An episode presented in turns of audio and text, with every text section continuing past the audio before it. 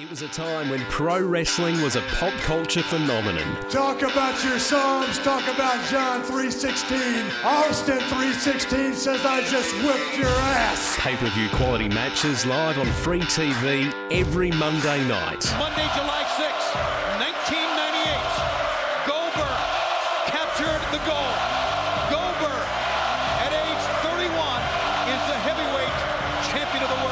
look back at the battle between WCW Monday Nitro and WWF Monday Night Raw. It's me, Austin! Oh, son of a bitch. What? It's me, Austin! It was me all along, Austin! This is Reliving the War with Simon Tackler and Nims Azor. You can call this the new world order of wrestling, brother. Good afternoon, good evening, and good night. Welcome to another edition of Reliving the War, the podcast where we go through the Monday Night Wars as it happened, bit by bit, pay per view by pay per view. WWF versus WCW. We do it here exclusively on the Grey Wolf Entertainment Network. And go check out the entire back catalog at Grey Wolf ENT on the social medias. Check it out for yourself. My name is Nibs Azor, joined as always by my tag team partner, Simon Tackler. Simon, we often we've often said when we've done these uh, little episodes of reliving the war that there's so much stuff that you forget from the Attitude Era and the Monday Night War era, and I honestly cannot remember half of the stuff that happened in this pay per view back in the day. Most of this pay per view to me felt brand new. there were a couple of matches that I was like, oh, I remember this one, especially the main event, which we'll get to. But I, 80% of this felt brand new. Correct. So I fully agree with you 100%. And I'm going to point out something very interesting. We've often said that a WWF show back in the day had a lot of meat on the bone. Uh, whether it was either really short, so it was over and done with really quickly. If it was a long one, there was at least something good that you can, like, you know, take a big chunk out of. WCW ones, it's the main event that makes or breaks it. And I feel that this is another great example of one of those uh, shows. Yeah. And this was a really unique main event, too. It didn't have Hulk Hogan in it. Um, is this, or, or it didn't have Randy Savage either. So without them, this might be the first pay per view we've reviewed without either of those guys in the main event. So WCW took a risk here. They were so far ahead in the ratings and, you know, in terms of brand awareness and how big they were, they almost took a risk here. I know Ric Flair has his return match, but in 1997, Ric Flair didn't mean what he did a few years before this. So this was still a risky main event. Yeah, very much so. So much so because it actually has a non wrestler in it. This show actually has two wrestling matches that don't have a professional wrestler in it per se. It's your celebrity sort of match too. But um, let's just get straight into it because we'll start off by just looking at the intro. Now, I don't know about you, but I thought we've often joked that it looks like a year 10 media project, these video intros that they do. But I thought this time around, they've stepped it up a notch. It's not as good as the WWF ones, but it's much better.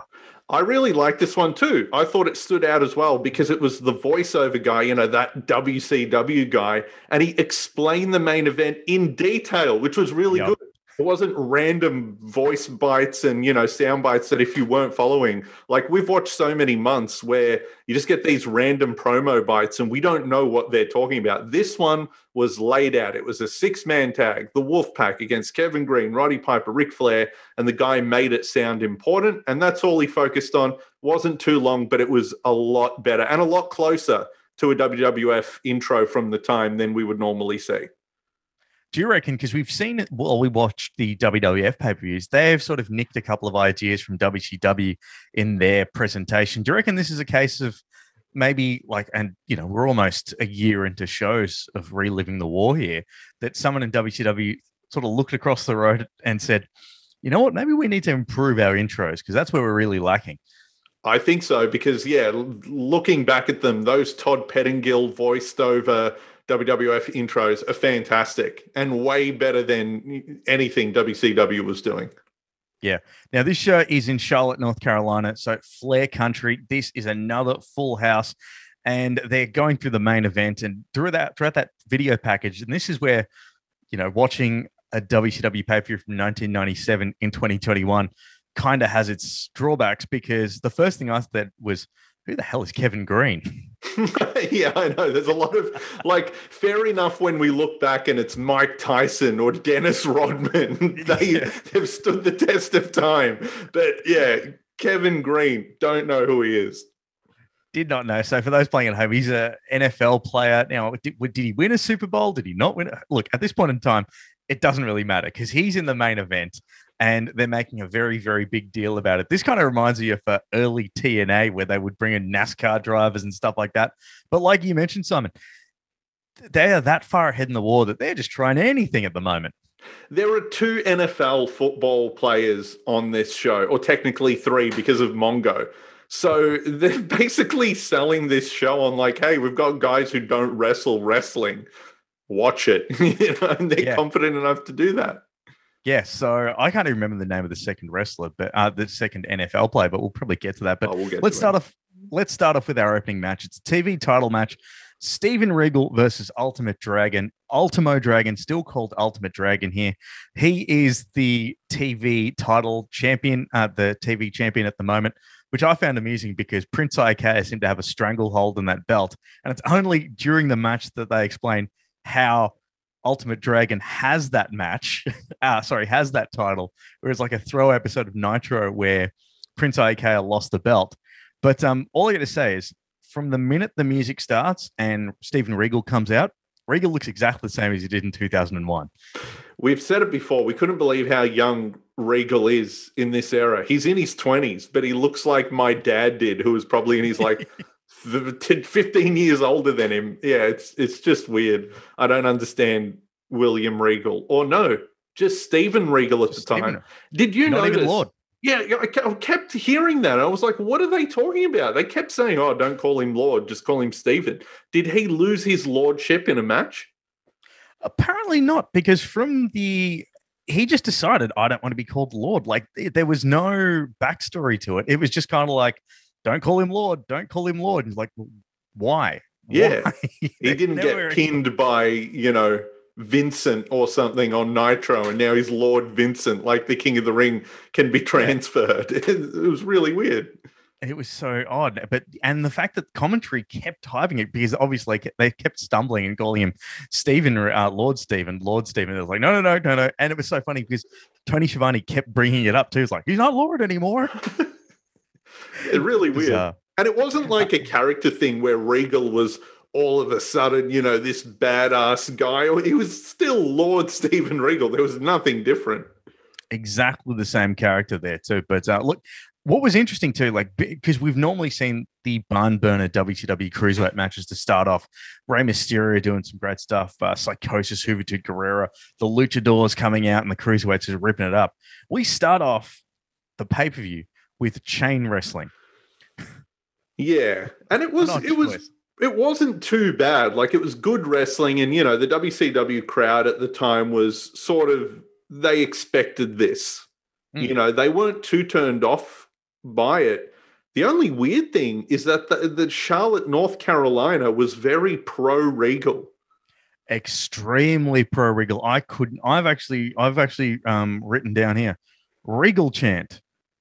Question mark? Question mark? Question mark? Like yeah. they are, they are treating him like he's a member of the Horsemen here too. And a, a throwaway line that I thought was quite hilarious was Dusty Rhodes saying, "The TV champ is the hardest worker because he's defending the title on TV all the time," which never happened.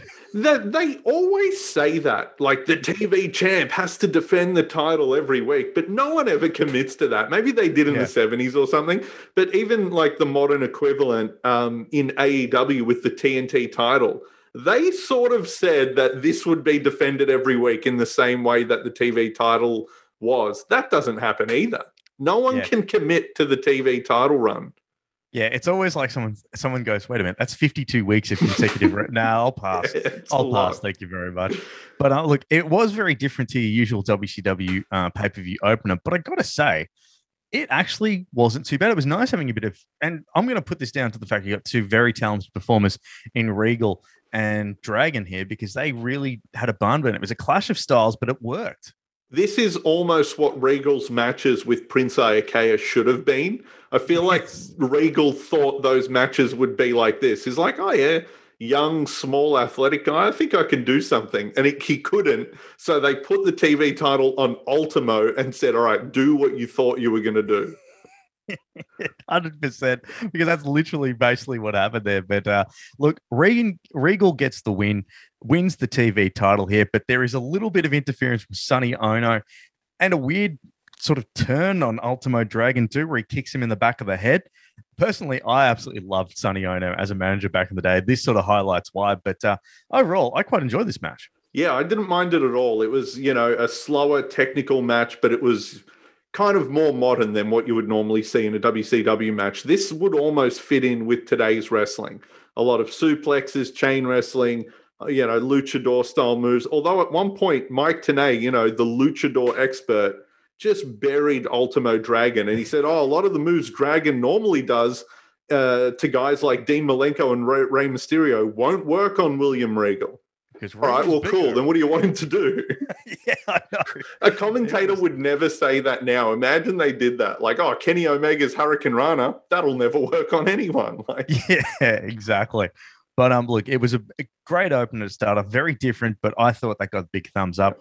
In the case of most WCW pay per views, they always kill momentum with the second match because this time round we had Luna Vachon take on Medusa. Now, correct me if I'm wrong, but is this the first Caucasian female that Medusa has faced on pay per view in the time that we've been watching and doing reliving the war?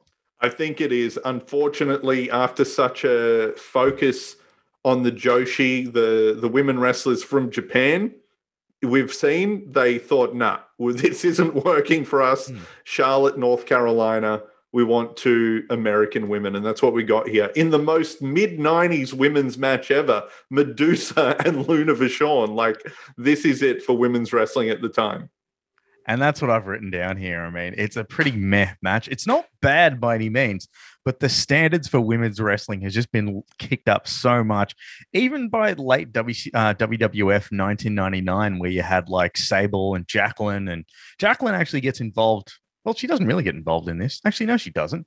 Not in this match. She just walks out at some point of the pay per view. Yeah, because it's not like she does it right. It's it's the old, you know, let's stand stand at the front and and then everyone's so wrestling is one of the only things where, you know, like could you imagine if say, you know, you're a baker and you're you're baking bread and all of a sudden a rival baker just stands at the entrance to your shop and you just stop baking and just look at them and start smack talking them.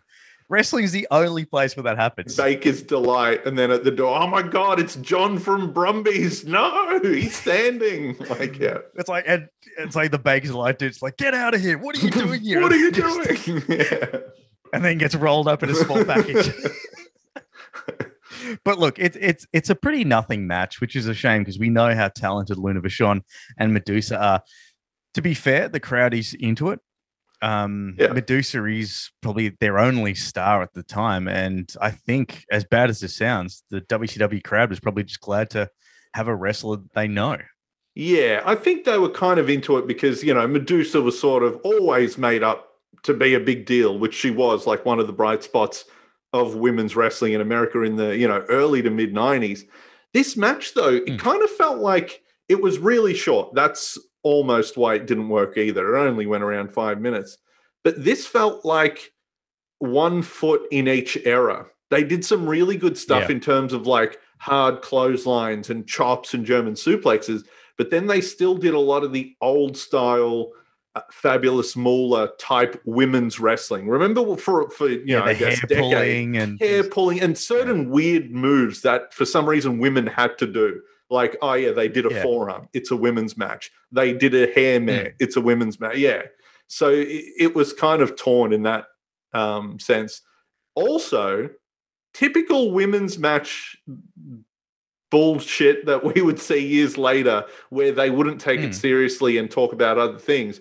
In this five minute match, the match is short enough, but the commentators still used it as a chance to plug WCW.com.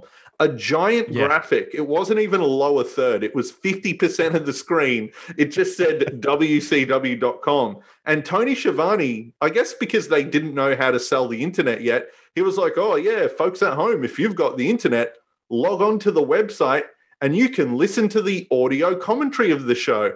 If I paid fifty dollars in 1997 to watch this show, why would I listen to audio only?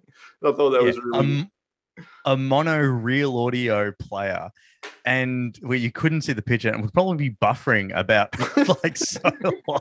probably Yeah, 10 it- minutes behind and just real choppy and You're they right. didn't know how what's the selling point at that stage how do you sell it in that context too, because clearly the only way you can see this ad is if you're watching the pay per view. That's if what I you mean. Watch the pay per view. I've never thought of it like that. it's pointless and also you can't even say oh but for the people on home video no if i'm watching it three months later on video there's no audio commentary it's yeah So bizarre. I also want to point out at the end of the match when Medusa won, normally sometimes she would do this during a match. She did it as her celebration. She got on the top rope and ripped off her outer top. She wears two tops. So Mm-hmm. she ripped off the outer top to a massive pop and she started waving her shirt around. Yeah. I was yeah. kind of torn. At first, I was like, oh, don't, why are they degrading Medusa? But then I thought, you know what? No, good on her because Jeff Hardy takes his shirt off to get a Hmm. cheap pop from the women. You know, all, all guys would do that. Kevin Nash would take down his straps and get the ladies to cheer. Angle so, too. Yeah. Angle too. So you know what? We can't look at it and say, "Oh, that was sexist." Medusa is just getting the cheap pop like the guys would. And Mean Hmm. and Medusa Gene, did that in every match. Yeah. yeah, Medusa would do it all the time. I was like, oh, Hulk Hogan, he ripped his shirt off Mm. too. This was Medusa's Hulk up. But Mean Gene was out at the entrance to do the promo coming up next when Medusa was coming back um, from the match. And he goes, Oh, Medusa walking back to the locker room. And then he like looks up and down. He was clearly looking at her and he goes, Whoa, very attractive indeed. like, and he does No it in that mean in that mean gene sort of way too. But yeah, that's a great segue to take us great. to another mean gene hotline segment. He shills the hotline. And what's quite amusing is I always love the indignation that Mean Gene had whenever a wrestler interrupted his his plug of the hotline because Macho Man Randy Savage rudely interrupts him and then does a weird like NWO roll call. He's like, it's like Virgil. Uh, he just goes through all the names like Buff Bagwell, Scott Norton. It's like, what are you doing? You're just running through the name of every NWO member here. Of the worst NWO members. yeah, the black and white era uh, NWO. But yeah, he, then he starts cutting a promo on DDP. DDP comes in through the crowd carrying a busted crutch. And we've said it before DDP is peak DDP, but this is like he is so on fire at the moment. Yeah, he's got the blue jeans on. He's got that awesome diamond T-shirt. Like this is DDP. He even had his um, ribs taped when the shirt Yeah. came off. This is the DDP that's like burnt into my brain. What a segment! When he came out and sneak attacked the NWO with that crutch, the crowd lost their minds. Like I think we've noticed the DDP segments on these pay-per-views, the Lex Luger segments, the Sting segments. I know sort of you look back and you say, oh, WCW didn't build stars and the NWO were the only big thing. Those WCW guys on the, you know, traditional side, it Mm. was huge. It was mega. This was a huge segment. So when you talk about how this is the DDP that is ingrained into everyone's memory, all I could think of when I was watching this pay per view was like, ah, it's his WCW NWO revenge outfit. Exactly. That's part of it. Because for a lot of people, like this is back in the day where, you know, you had very simplistic graphics, but DDP was like a walking video game character, and that was that was his primary costume, his player one costume that he was out and about. But like you said, this is a fantastic segment. Him taking out the NWO is great. WCW always did these little pay per view promo segments well. I thought, like we saw earlier a couple of months ago uh, in the lead up to Starcade, where they did with Piper doing that. Um, the one where the NWO, like, you know, like destroying his hip.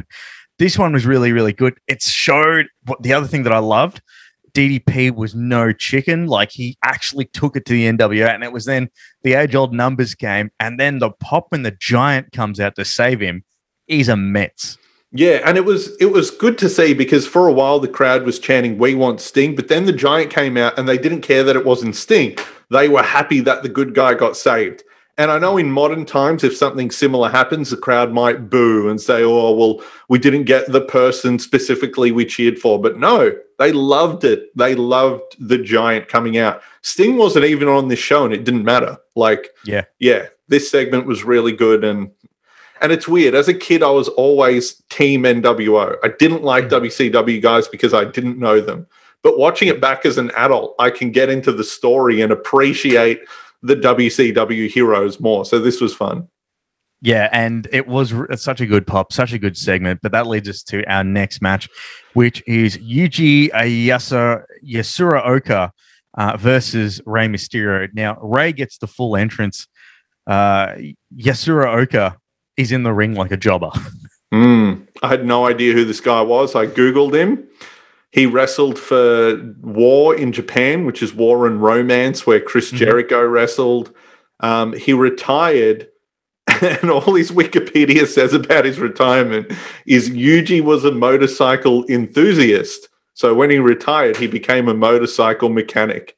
There's no citation there, but I'm going to believe it because I hope he's a better motorcycle mechanic than he is a wrestler because, oh, God damn, this match. I was going to say to you, this is a plain match. Race, I've, I've written down here, uh, Rey's taking on a bootleg wrestler from WCW NWO Revenge. so much so that if you notice this, Yasuraoka actually looks like an unmasked Aki man from those games. it does. That's what his outfit looked like. It was white with the red and yellow and blue. And I was like, these colors look familiar. Yeah, it was He's terrible. Man. He's Aki man. So hopefully he got a royalty check from his appearance in WCW NWO Revenge. That's what the But, um, makers of the game said. Who is the most nondescript wrestler with the most boring look and boring moves? That dude. Let's make it after him. uh, and it was just so like I said, it like it wasn't a bad match, but it was just so so boring. Rey gets the win, but it is nothing to write home about. I missed Like- about 10 minutes of it. I literally zoned out. I was sitting on the couch and just missed it. I was like, oh my God, I took no notes for most of this match. I was actually I, I could do one worse than you. I was actually on because I was trying to I was trying to come up with like who which random wrestler in WCW NWO Revenge would he be? And I'm like going through the fake wrestlers they had all the way up the back, and it was Yeah. then I saw Aki Man. I'm like, so that was that was the entire thing. Looking at WCW NWO Revenge in a Rey Mysterio match. So yeah, unfortunately, look, it wasn't a bad match. It just was a a nothing match. Yeah, I think as great as Rey Mysterio is, and we've sung his praises, I'll still say he's one of the best ever because, you know, 30 years in, he's still as good as ever. He can have a good match with anyone, but they thought he was a miracle worker. Giving him this guy and giving him Prince Iaukea on pay per views, not even Rey Mysterio can do that. like, the only highlight that Rey had was, yeah, he hit the, you know, West Coast pop, great move. But no, Rey Mysterio's tan was the exact color of his golden outfit. That was the only takeaway I had. Like Rey was a golden god in this match, but it was all for I it was just like it, was just it felt like this dragged on forever and ever. This is the ever. worst So Rey Mysterio match we've seen. This is worse than the I- IAK ones. Definitely, definitely, because at least Prince IK, you knew who he was, and and this guy was just like this is this felt like a dark match. Yeah, it's not It good. was just it's Rey Mysterio versus local talent. Yeah, like a it tryout for that guy. Like, oh, we'll put him with Rey, see if he can work. No. Yeah, you know, if you can hang with that, yeah, like yeah. So it was to put it on on for those that like you're not going to hunt this one down. We'll put it that way. You know how people would hunt down those random matches on like WWF uh, Metal or WWF Jacked Yeah. and be like, "Oh, this is a this is an American Dragon match where he goes up against Cena on Velocity, or it's AJ Styles versus the Hurricane." No one, no one in the history of mankind is going to go. You should really check out that Rey Mysterio versus Yuji Yasura, Yasuraoka match. Do not, do not hunt this down. Yeah, it's an odd one. But uh, we then get into our next match, which is Mortis versus Glacier. This one's like a very Mortal Kombat style match because Mortis, first off, gets an intro. He gets green text on his little nameplate. Glacier comes out. He's got blue text. I like that. I actually think that's a good touch. And no promotions ever committed to it until WWE recently. In modern times, guys have custom nameplates. So that's one production thing that WCW was ahead of the game with, which was kind of cool because these guys aren't normal wrestlers. they are Mortal Kombat characters. So why Yeah. not? Yeah, this is Reptile versus Sub Zero. It's two palette swap wrestlers going up against each other. Um, the, the bit that it wasn't even really a match because Wrath comes out and just Very quickly. Yeah, just cleans house. Now, Glacier does get a bit of offense in until Wrath causes the DQ. But um, what I thought was really cool that stood out for me, Mortis does this move uh, sort of off the apron with Glacier's head, where he sort of does like a little like a rocker dropper onto the stairs. It He was pretty sits, cool. yeah, sits on the back of his head and drives it into the steps. It was very cool. And again, was- Mortis under the mask is Chris Kanyon. Who you know was called the innovator of offense for years. He came up with a lot of cool stuff. Very much so. And Wrath still being um Wrath was um Adam Bomb. Was it Adam Bomb? Or, Adam Bomb, yep, Brian Yeah. Clark. Yeah, Brian Clark here uh, came out too. This is pre his NWO because Wrath, not Wrath, but Brian Adam, no, Brian Clark. Did he join the NWO? Brian No, Adams joined the Brian Adams did. Brian Adams Brian did. Clark kept being Wrath, had an awesome unbeaten streak. Everyone thought he was the next Goldberg, and then Nash just beat him for no reason on the way to Starcade 98. And then Wrath eh, middled around. But then the two Bryans became KroniK, KroniK, got yeah. super over at the end of WCW. Everyone thought KroniK were really cool. Um, and then they went to WWE, had the worst match ever with the Brothers of Destruction, and were fired immediately. Yeah, had uh, the best part about KroniK's uh, Brian Adams and Brian Clark's run in WWF is clearly because Brian Adams and The Undertaker are allegedly very good friends outside of the ring. So obviously, Undertaker's like, hey, come do the match with me and Glenn. It'll be great. You know, it'll be awesome. We'll get Stephen Richards involved as well. And then it just stank up the joint so much. Like, hey, look, man, I tried. yeah, yeah, and you know, you know, Vince would have said, "I know you like those guys. They're old. We got rid of them already. I'm going to give you one chance with them." And he's like, "Trust me, it'll be great." And then it wasn't great. uh, it was actually very, very awful. But I actually, I did some research on Brian Clark because I, I don't mean any disrespect, but for some reason. Brian Clark feels like a wrestler who should be dead. And I know that sounds sad, but he's one of those guys where anytime I think of him every couple of years, I'm like, he died, didn't he? He didn't. He's still No. alive. And not only is he still alive, I'm wondering if you picked it, if you if you're um googling, pick this one up too. He's still spruiking Adam Bomb merch. Yeah, he is. He's re sort of embraced that gimmick out of all the gimmicks he had. Is like Adam Bomb is what he loves. Adam- Maybe that's the only one he sort of has the rights to or whatever.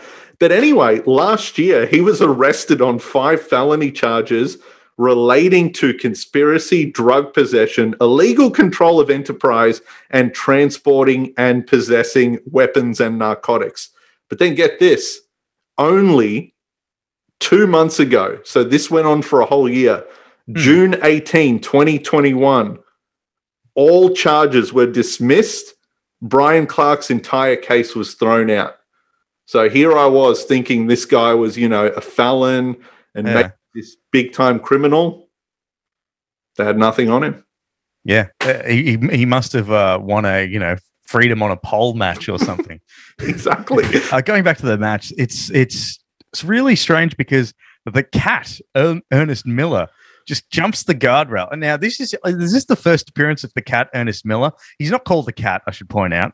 We, that's what we all know him as. But because they start saying, "Oh, is this a fan? A fan's jumped the guardrail and has taken out Mortis and taken out um, Wrath." It was almost like they all went like, you know, "Oh, we'll say it's a fan." Then like, "No, we probably shouldn't say that fans can jump the guardrail." just, Just say who it dudes. is. Yeah.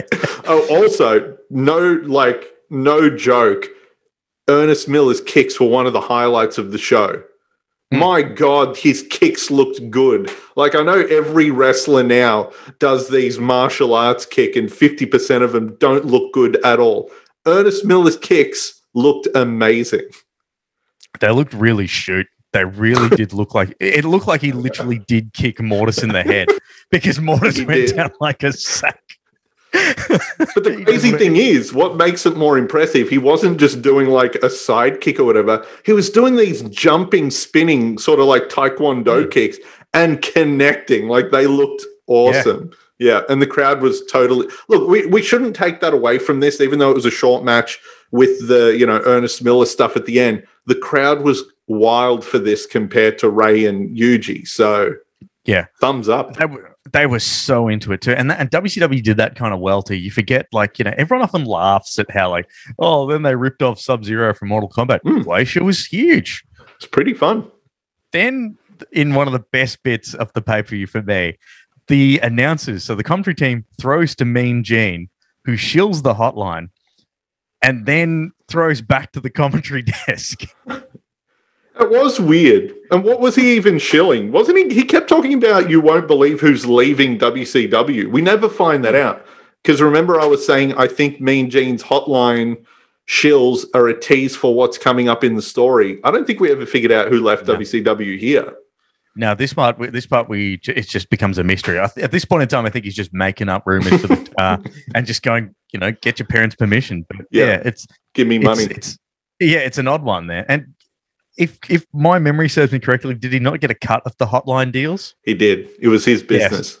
Yeah, so no wonder he said he probably like ran out to, ran out of gorilla, and they're like, "Quick, throw to me, guy, throw to me." Oh, that's why he came out right after the women's match. He was like, "Don't shill this website. I don't get any money from that. Tell them about the Yeah. hotline." exactly. Uh, speaking of which, it was one dollar nineteen a minute. A So dollar nineteen a minute. That's that's an incredible price back in uh, nineteen ninety seven. But I know the joke in The Simpsons when like Homer calls that betting hotline. It was like, Hmm. "You have called," you know. And yeah, did you ever call one of these wrestling hotlines? never. There was there was huge ones though because I used to remember there used to be one where it would always be like get all the rumors, and it was the cheapest looking ad because it just had the number and like the weird kaleidoscope looking sort of thing. Yeah, and like photos of not American wrestlers, just like Hmm. you know, get all your pro wrestling rumors of these Yeah. random muscly guys. I Yeah. did call it once in like the year 1999 from my grandma's house on their Oh, yeah. phone. and it absolutely was a pre-recorded guy talking really slow. I forget the specifics, but all I remember it, it was something about the big boss man. Mm. May actually it might have been the big boss man jumping back to the WWE in 1998, Could which work. really didn't make sense. Like to me as a kid, I was like, why would the big boss man go back to WWF? And then he did. But yeah, I like to think um, that that was Crackerjack probably running that hotline. I'm sure it was someone involved in Australian wrestling. We should do some some digging and find out who was involved. but uh, yeah, so Mean Gene chills the hotline again, and then we get to our next match: uh, Jeff Jarrett versus Dean Malenko. Now, I've written this down. I love Jeff Jarrett. He's one of my favorite wrestlers. In fact, he is my favorite wrestler from the WCW era, to the point that we are uh, that he refers to me as his Twitter friend, uh, and that's that's an actual thing. We've interviewed Jeff to Simon, and he's been a lovely human being. Like you just can't get over how much of a good dude Jeff Jarrett is. Mm. But a technical masterpiece and a technical wrestling classic technician, he's not. Oh, see, Absolutely I, not. I always defend Jeff Jarrett. Like always, I'll always say he's underrated. He's very, very good. I thought this match was pretty good. It wasn't that exciting. Not up against Dean Malenko, though. it was good. These guys have had a couple of good ones. I think that they had a better one maybe around a year ago or something, but this was still fine. To me, what what if anything got got in the way of this match? It's the same thing that's gotten in the way of all of these Jeff Jarrett matches. What's going on with him being a horseman? Why is him him Deborah and Mongo feels like it's a never-ending loop of briefcases and are they friends? Are they not? Why do we care? I just yeah, I don't understand any of it.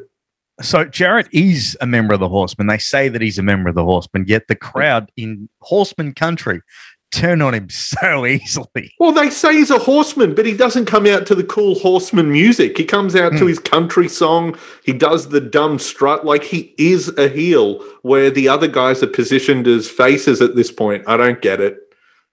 Yeah, so Mongo gets involved here. It's a back and forth match, and look, it's it's it's not bad. It's it's tolerable, but Mm. it's definitely not like your your Malenko, um, Eddie Guerrero sort of mat classics. It's just like Jeff. Yeah, look, you're trying to hang with Dean and it's just not working, bro. I have But, nothing um, else to add to it. Like that's all I had. I have no other notes. All I had was Mongo comes out Mongo and takes interferes? Deborah, and that's it. Yeah. I've just written down bit of Mongo interference basically cost Jarrett the win. Yeah. Okay. Look, look. This. I, I think him and Jeff had a better one, but for Malenko specifically, this might be Malenko's worst pay per view match we've watched. Like it's fine, but all the ninety six pay per views we reviewed, Malenko was the MVP. Like most of the time. Hundred percent. This is this is Dean Malenko, and this is going to sound very harsh, but this is Dean Malenko's Rey Mysterio versus Yuji match. Hmm. Yeah. Uh, oh, actually, that's a bit harsh. We'll say it's his Rey Mysterio versus Prince Iaukea match. yeah. uh, we we then move on to our next match, which is a death match, which is basically just a last man standing match. It's Chris Benoit versus Meng. Uh, it's it's an it's an awkward match to watch for obvious reasons, but um, stiff, very very stiff. It, it starts off very slow though, like they almost take a while to get into it because there's a bit of you know dancing around each other and. It's a really, really slow start, but once they get into it, these guys just beat the ever loving crap out of each other. Like, Yeah. shoot, beat the crap out of each other. I didn't mind the slow start because I felt like the crowd was into it. The like Benoit got a big pop from the crowd, unlike Jeff Jarrett. They were hmm. into Benoit being a horseman.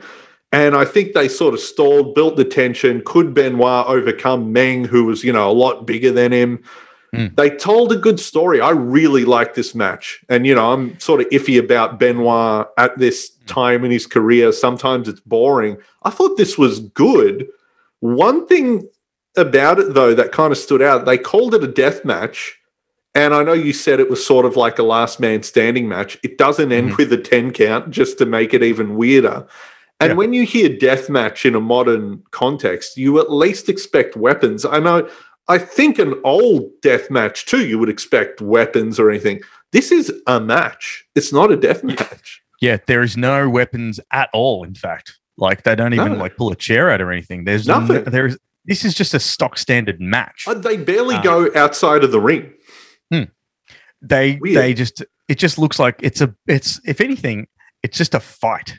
It's Yeah. all it is. Which is good. If they said this is a fight and Meng has been sent by Kevin Sullivan to beat up Benoit, that's the story, and there was enough there. You told us it was a death match, and I, the whole time I was expecting, yeah, a table or a chair or anything, but no. It's not even anything aerial here either.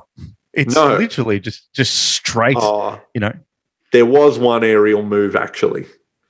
Benoit I hit a Benoit hit a suicide dive, and Tony Schiavone. This is aged badly, unintentionally. He said, "We call it a suicide dive, and never was it more apparent than right there." I Oh, "Oh, you've taken me out of it now. yeah, it was a little bit like that because it, it- the match was also taken out a little bit because Chris Benoit loses this match after being choked out by the Tongan death grip. Uh, one thing that I will point out is like we all laugh at the Dungeon of Doom, you know, like oh they had a Yeti, they had you know John Tenta as a shark and all that sort of stuff. Conan for some reason. yeah, he never fits. but um, but the faces of fear, Meng and Barbarian were actually too legit. Like they, you felt like they were. You know, people talk about how like the Dudleys had that old school toughness. People talk about the Nasty Boys, but there was just something about Meng and Barbarian. The faces of fear felt legit.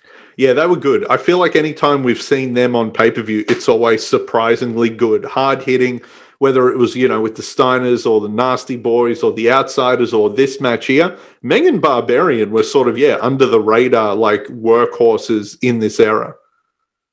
Very, very cool. But yeah, look, it was an interesting match to watch. I, I thought it was a good ending too because it showed how tough Benoit is.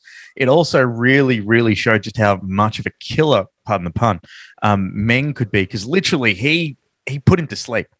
And he catches him. We, we sort of didn't explain that. Benoit went for the diving headbutt, and Meng caught him by the throat in the Tongan death grip, which was so And good. kept it what an latched on. awesome ending. Yeah, just kept it latched on. And Benoit gave up, even though that's not how a Texas death match, which is what we assume this was, with a 10 count works. Strange, so strange. But uh, look, it was a decent match there. We then get into our a shield for the next pay per view, the Great American Bash commercial. I love the it's it's it's an ad campaign as old as time, but wrestlers at a barbecue inviting the listener in is one of my favorite tropes. Yeah, we had DDP and the Steiner brothers and Kimberly, and they were saying things that I couldn't really hear or understand. I think the audio was just real bad.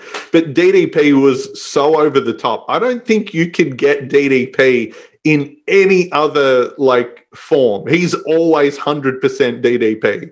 Yeah, yeah, exactly. There's no there's no half measures with DDP here. He's all bro this, bro that. hey, monkey and, boy, welcome to the barbecue. It's like, what, do you want me to come? Like, what do you want about? yeah. Are you being are you like being complimentary? Are you insulting me? What's going on here? But yeah, so strange that. But uh, we get to our next match, which is a bit of an interesting one. Conan and Hugh Morris versus the Steiner brothers. I don't care what anyone says. Steiner line is an underrated theme song.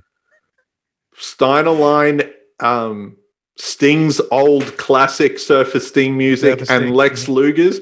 They're all very similar, but they're all awesome. Like WCW yeah. for a while had a nice vibe of cheesy rock songs. It was good. The thing I love about Lex Luger's music as well too, it just it just starts like it's like someone just keep, hit play on the tape without rewinding it. It's just like whoa, whoa, we're doing this. but that's Lex Luger. Just yeah. see, it's Lex Luger.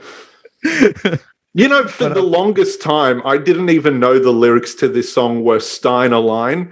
I thought she was pronouncing Steiner Brothers weird. Yeah. I always thought it was Steiner Brother or something. I didn't realize they were saying Steiner line. So, well, the part that doesn't make sense is there is no, like, if there was a double team move or something called the Steiner line, they don't do any moves called the Steiner line. I clothesline would sometimes be called a Steiner line, but not. That's a doomsday in, device. not enough to say to write the song about. I reckon Scott, when Scott left Rick, you know, spoiler alert for what we're going to eventually see, he yeah. should have said, Hey man, our finisher is always the Frankensteiner. That should have been the name of the yeah. song. I yeah. like how you I like how you put a disclaimer there because if anyone's seen Big Papa Pump in the last 20 years, just like it is weird uh, that we've had Big Papa Pump way longer than we ever had original Scott Steiner. Yeah, it is crazy. And for those that haven't seen what Big Papa Pump looks like now, I think someone on Reddit described it as Scott Steiner in 2020 and I'm assuming 2021 looks like the creator wrestler that you just put every tattoo on. yes. yeah, and they all look fake. Like the red on his heart looks really fake, like it was, uh, yeah, creator wrestler sticker. It looks so strange. He's even got the angel wings wings yeah. tattooed in his back. It's just it is so generic creator wrestler. But he's you know. had a 30 year midlife crisis. he started by bleaching his hair, then he wore the sunnies, then he started hanging out with younger women. And then 20 years later, he's like, I'm getting a chest tattoo. Now I'm getting angel wings. Like, he just kept going. He's like, stop. He just kept going. What's actually quite amusing. So we're, we're diversing here a little bit, but I feel like everyone needs to do this. There is a match from like, I think it was 2016 where he takes on, uh, yeah, it's 2016, and he takes on Jeff Jarrett in not Jeff Jarrett, sorry, Jer- uh, Jerry the King Lawler in like an independent show because Jerry Lawler still does indie shows right now as we speak.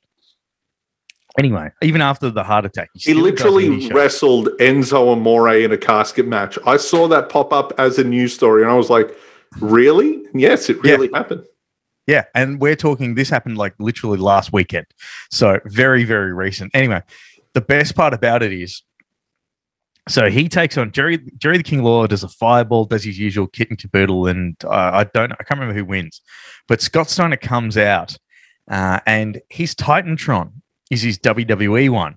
but clearly someone has downloaded this because you could still see at the very bottom of the Titantron the Windows media from like Windows Vista, the play button, because someone's clearly put the mouse towards the bottom of the screen, so it's yeah. still there. That is awesome.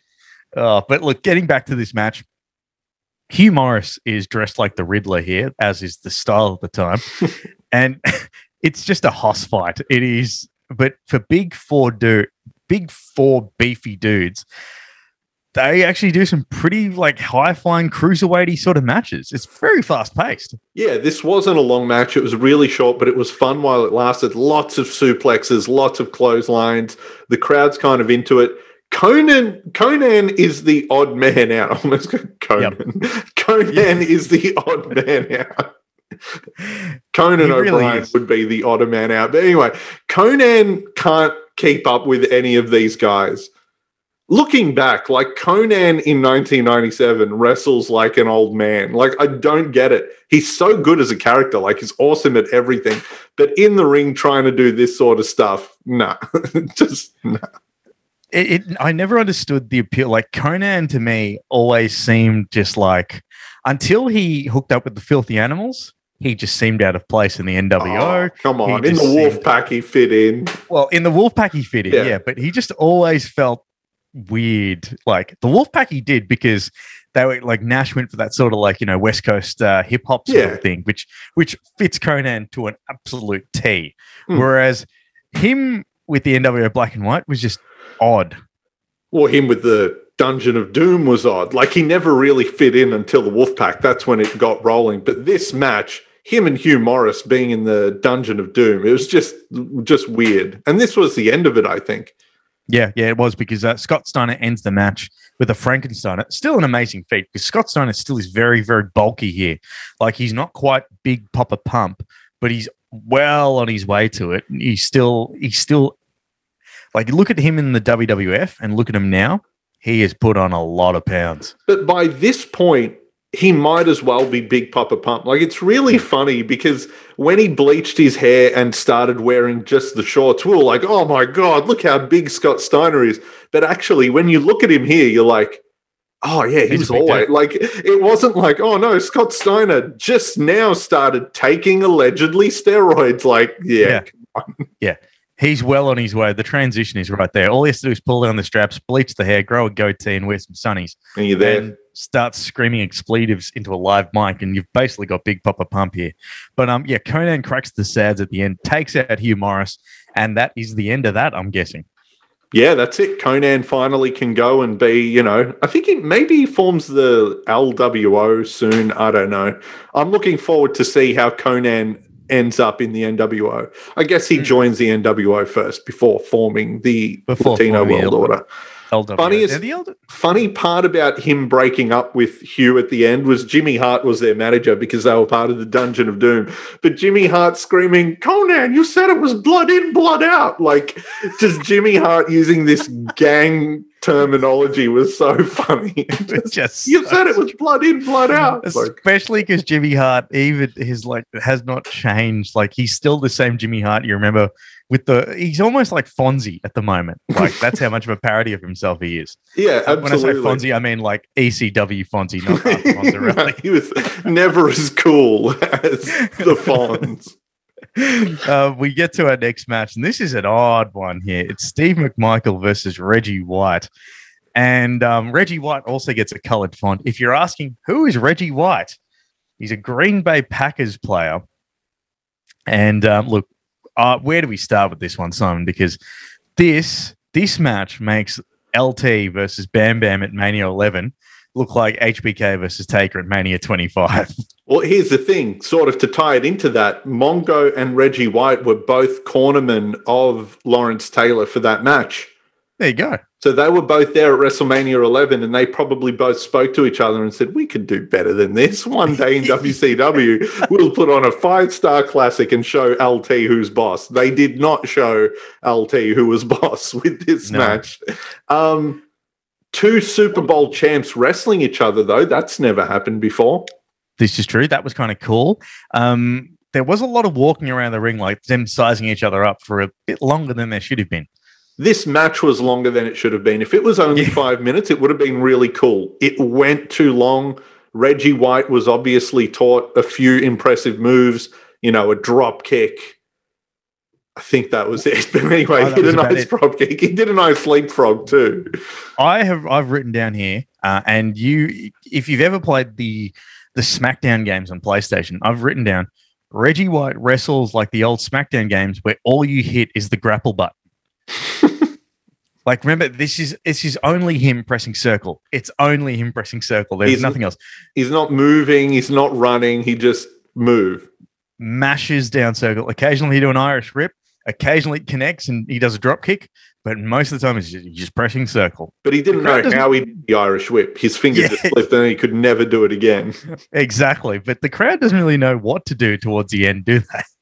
But I couldn't tell who was meant to be the face because I thought Mongo would be because he was a, a horseman. But then normally you make your celebrity, Celebrity dude. the the face, and they sort of said, "Oh, we love Reggie White," like he was meant to be likable, but it was a confusing mess.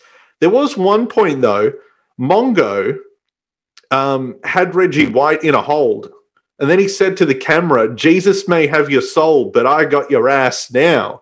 And I thought that was a really specific thing. So when I was looking up Reggie White, it was a really cool reference because Reggie White was actually known as sort of a religious leader. Right. So when he all in college, he was an ordained Baptist minister, and his nickname in college was the Minister of Defense.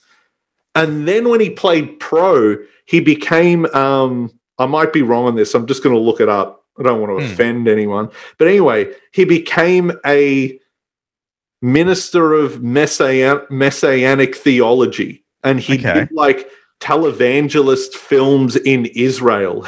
he Wow. he produced a half hour special called A Rude Awakening from Israel.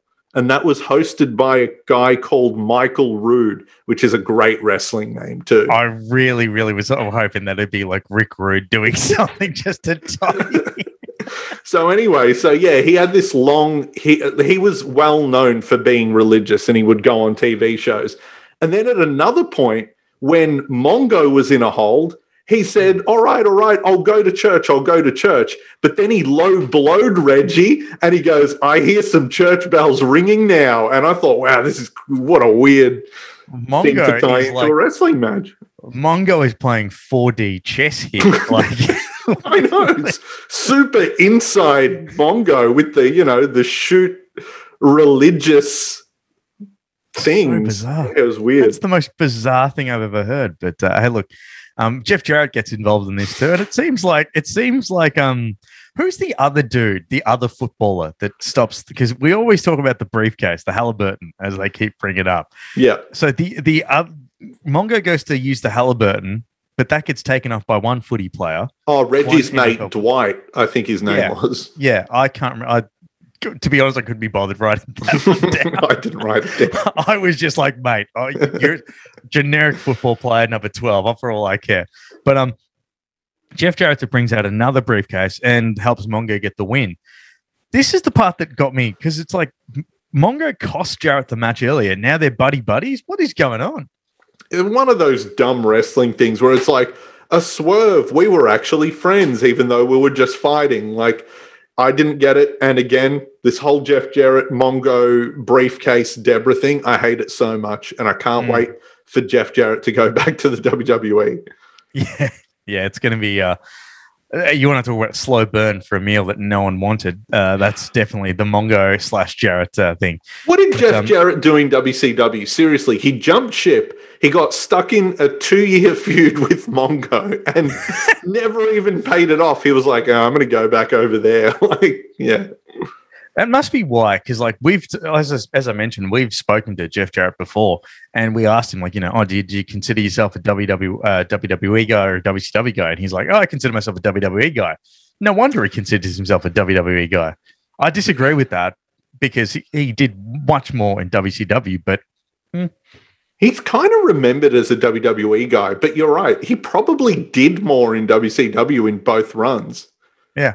yeah weird. Well, the best thing, actually, the reason I can say is because basically the character he built in WWF is what he took to WW. It what he took to WCW. Added a Slapnut shirt on it. he replaced "Don't Piss Me Off" with Yeah. "Listen Up, Slapnuts," and then became a world champion. You're, he actually did that twice. So WWE gave him the gimmick with the straps and the cowboy stuff. He took that to WCW. He's like, "Will this work?" It didn't work. He's like, "Oh, I'll be back. I'll be back."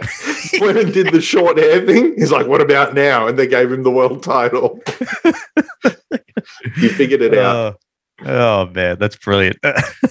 um, we get on to our next um a match, the main events. Bruce Buffer come not Bruce, Michael, Buffer comes out. Bruce is a completely different buffer.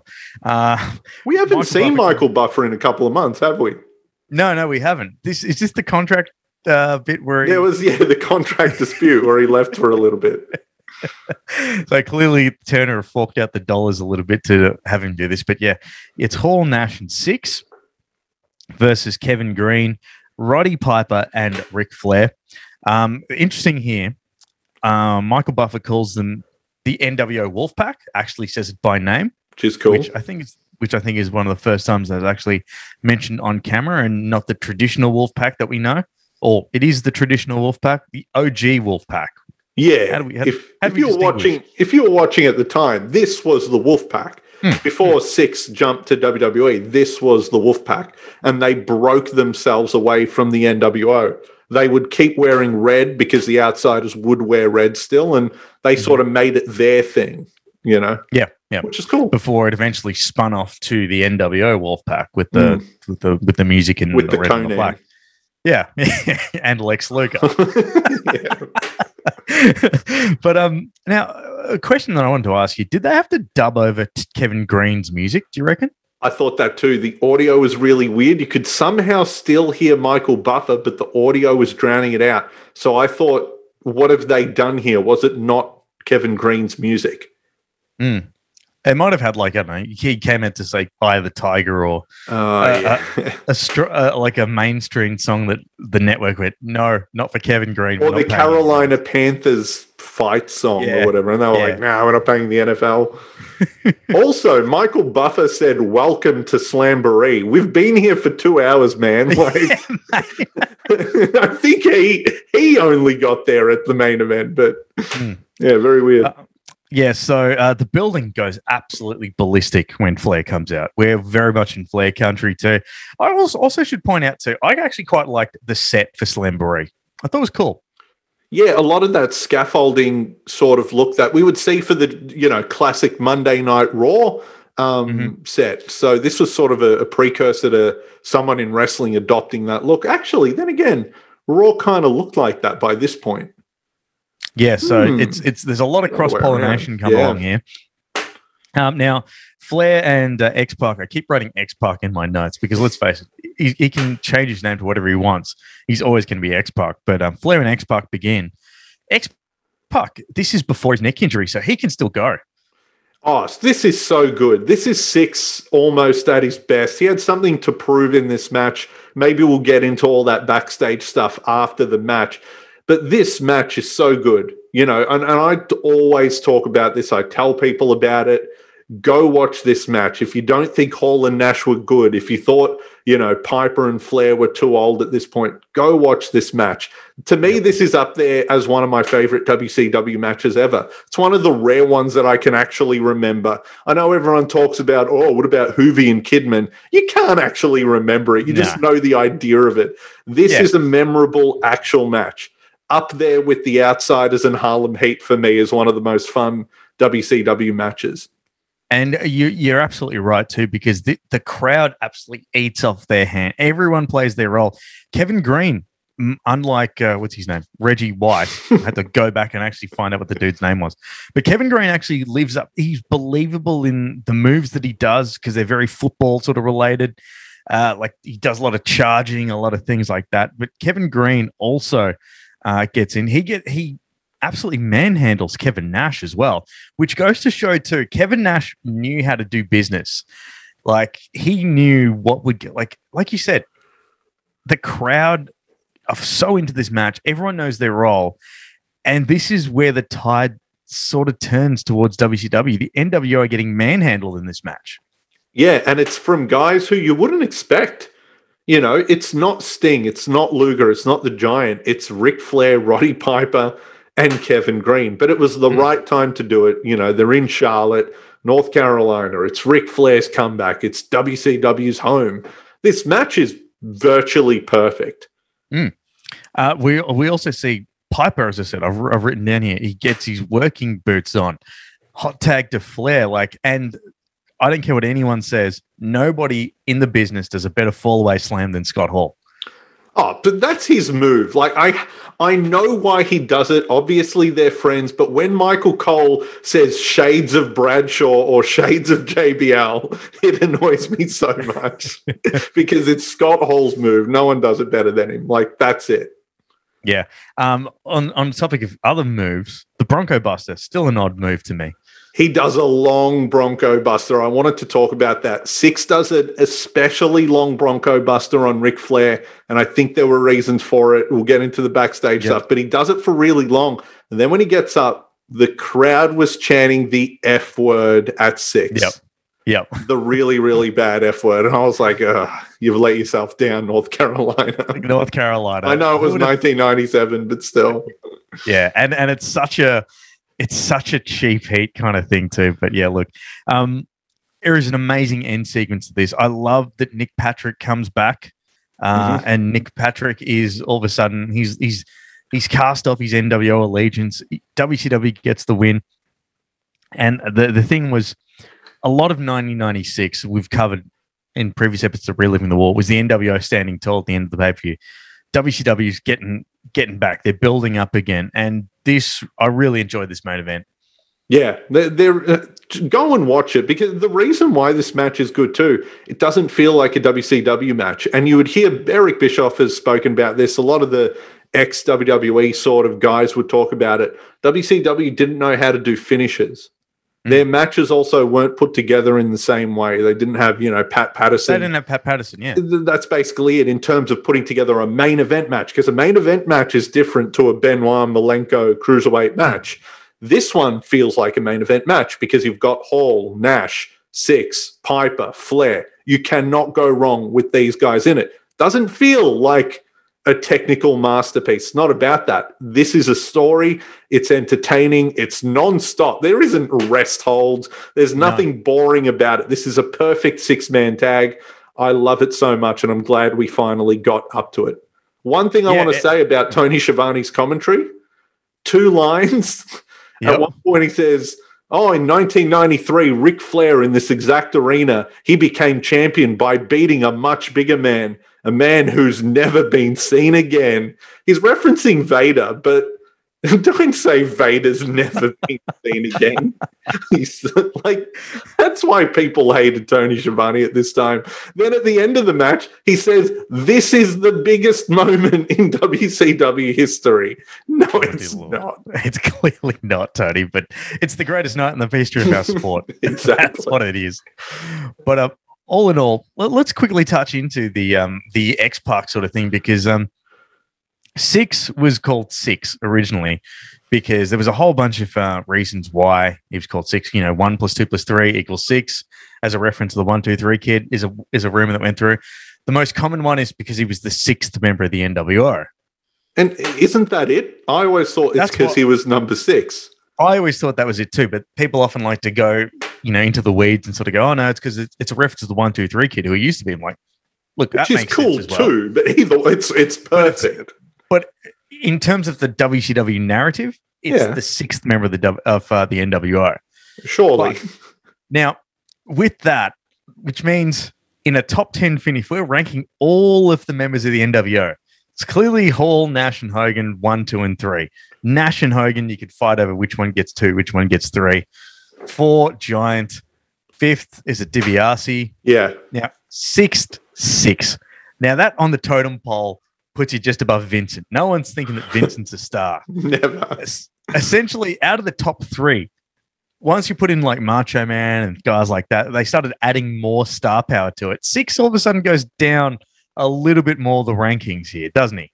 To me, it, overall, if we were doing the power rankings of the NWO, though, it's still Hogan, Hall, Nash, Savage, Syxx. Yeah, yeah. To me, they are the top NWO guys. Big Show barely counts because he came in and out a couple of times. Scott Steiner came in too late, as good as he was. Buff Bagwell was really good because he grew in the. Hmm. NWO. So did Konnan. They're sort of the underneath guys. And Steiner, I suppose. Yeah, Scott Scott Norton was good muscle guy, I suppose. Yeah. But in yeah. terms of legit guys, nah, Syxx is up there. I'd say he's fourth. Syxx is, yeah, but Syxx is always up there. because of But however, in the eyes, like when you put him, the guy, Sean Waltman, next to Hogan, Hall, and Nash, purely because he is quote unquote a cruiserweight, and he is. Like that's basically what you see him as. WCW basically pigeonholed him, and he's got something to prove here, I reckon.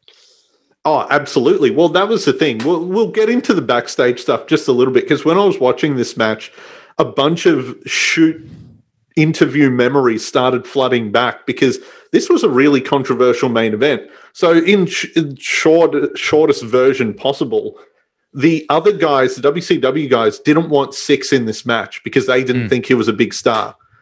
This was originally meant to be Hall, Nash, and Hogan because remember on the last pay per view, Ric Flair even said that. He said, I Yep. want you, Hogan, you bring those guys. Hogan was filming a movie at the time. The Mm. controversy controversy is did Hogan not want to do this match because he knew he would have to lose? So he made up the oh no, I can't scheduling conflict Yeah, scheduling they put yeah. Syxx in it. So then the other WCW guys said, nah, Syxx shouldn't be in it. And, you know, we're not going to lose to him because both sides had creative Hmm. control. So it Yeah. became this giant mess.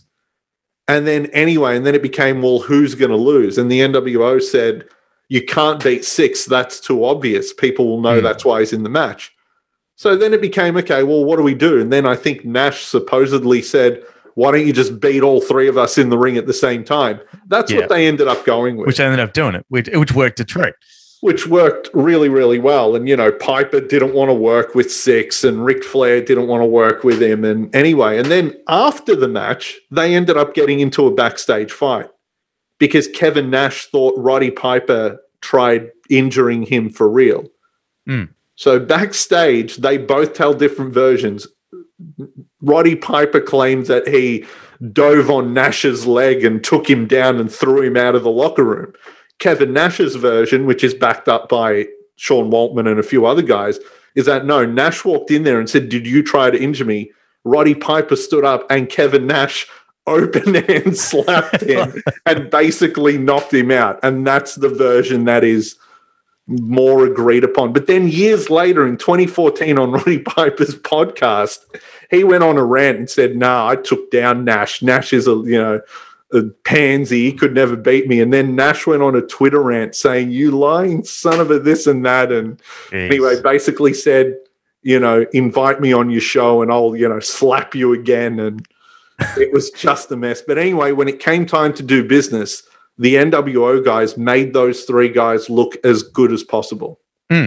Yeah, hell yeah. The NWO, this is the weakest you've seen the NWO look like, which also feeds into the, if we go by, you know, the politician that Hulk Hogan is, it makes him look really good because it's kind of like without Hulk, you know, you don't have anything because that's the narrative that they're building here too. Hulk is the glue that keeps the NWO a winning powerhouse. Yeah, that's true. Actually, sort of a um, Because if you notice any Yeah. pay per view that doesn't have Hulk as face of the NWO, the NWO is to rabble. The NWO, like they, they and this is this is an, a storyline that is put on camera. The NWO becomes a rabble without Hulk Hogan. is that almost a an, a backstage sort of subtext, subliminal message thing that Hogan knew would happen? I'm not on the show, so the NWO lost. So even if you don't like the NWO, you still think, ah, but if they had Hogan, they might have They won. might have, win- yeah, yep. Yeah, that's Hogan. Even when he's not around, he's still the the focus. Hogan, Hogan apparently, and I'm not sure how true this is, would often take big hiatuses. Coincidentally, um, when like there was a big Monday night football match, because when he's not there, then the ratings are down. Then the following week, when he comes and it's a lesson, like you know, I don't know Monday night football in the in the NFL too well, but then he gets an there's an equivalent BS sort of game, like a tier two sort of game. All of a sudden, he comes back that week, ratings go up. It's like, see, brother, I'm just a ratings magnet, man. The rumor was that Triple H would do the same in the early 2000s. He would Yeah. line up his days off and returns with the football games and the ratings to say, hey, who popped that rating? It was me. Yeah. Yeah. So there's a lot of that going on. But uh, let's let's overall get into our thoughts of the pay per view because I thought this was fantastic. As I mentioned, a good main event can can really erase the sins of a bad pay per view because I thought the main event was great. I loved the Regal match as well. Can't really remember too much more of the highlights, to be honest. But I still give this pay per view a thumbs up. Ernest Miller doing his spin kicks, that gets a thumbs up from me. Um, Meng and Benoit is pretty good. And normally I don't rate the Benoit matches on these pay per views, but that one was a good one. The main event, though, again, yeah. A good main event can save a bad show, but a bad main event can ruin a good show. Yeah. This good main event is as good as it gets for WCW. I'll, I'll be shocked if we see a better pay per view match for the rest of 97 for WCW. This was great. One of the best ever. Hall, Nash, and X Pac at their best. Definitely. And it, re- they really, everyone had their working shoes on. There was no real sort of, and I think too, the fact that it helped too that they're in North Carolina, they're in Flair country. So Yeah. This was always going to be good. Yeah. Loved it. Um, but yeah, that about wraps up another edition of Reliving the War. Our next episode is going to be King of the Ring 1997, which kind of brings this podcast full circle as we celebrate a year of reliving the war here live on the Grey Wolf Entertainment Network. And uh, I'll tell you what, Simon, it's gone by pretty quick. I know. I can't believe it's been a year of doing this. It's flown by. We've we've lived a whole year of the Attitude Era, and it does make me feel like a kid again. If you lived through this like we did, hopefully you're loving it. If you have no idea what we're talking about, but this has made you check out these shows, that's even better. Because when we've had guests on who didn't live through this the first time, it's so good hearing their reactions, and we hope you're feeling the same. If you didn't you know, watch this week to week like we did. Even our guests that did watch it week to week, uh, that come on and uh, join us for an episode, often sort of says like, "Wow, I forgot how." Like it sort of relives a whole. Well, that's the whole point of this. We relive these memories, and uh, which is really really cool to see. Yeah, and I think what we're going to have to do because we did say we're you know a year in in terms of the shows, we've sort of fallen behind a little bit. So we're going to try and cram some episodes, and we want to catch back up because this works at its best when we're in the month of that year. So we're going to try and catch up. There's going to be a lot of shows, but what else is there to do? Let's be honest. Let's just watch Yeah. some old wrestling and relive the good times. Exactly. Yeah. So King of the Ring 1997 is coming very, very shortly. Make sure you follow Grey Wolf Entertainment on all the socials and you can check out uh, when this latest episode drops. Grey Wolf ENT on Facebook, Instagram, and Twitter. In fact, Grey Wolf got a brand new show. Talk about scratching that nostalgia itch. A brand new episode, uh, a brand new series of podcasts with Ned and Johnny called We're Old Now, which basically sums up uh, the nostalgia of uh, pop culture geeks like you and myself, Simon. But uh, make sure you check that out. Make sure you keep an eye on the socials. And Simon, it's King of the Ring 1997 next. I wonder who wins that tournament. Doesn't matter who wins. The main event, Shawn Michaels versus Steve Austin. I cannot wait to watch that again. I have not seen it in a very long time. Should be really cool. But yeah, we'll see you next time on another edition of Reliving the War.